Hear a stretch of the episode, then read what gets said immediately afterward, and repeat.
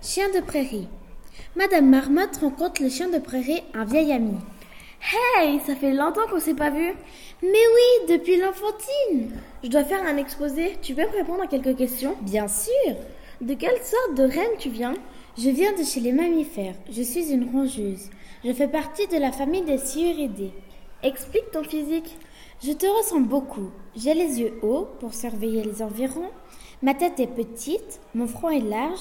J'ai de longues griffes pour monter sur les arbres et pour creuser des terriers. Mon corps est trapu, je suis plutôt rond. Nous, les chiens de prairie, on pèse environ 900 à 1400 grammes. Les garçons, ils sont souvent plus lourds que les filles. Et aussi, on mesure 30 à 40 cm. Mhm. Tu manges quoi Je mange des insectes, je suis herbivore, par contre, je bois peu. Euh, ta famille et toi, les chiens de prairie, vous habitez où On habite plutôt en Amérique dans les prairies, comme notre n- nom le précise.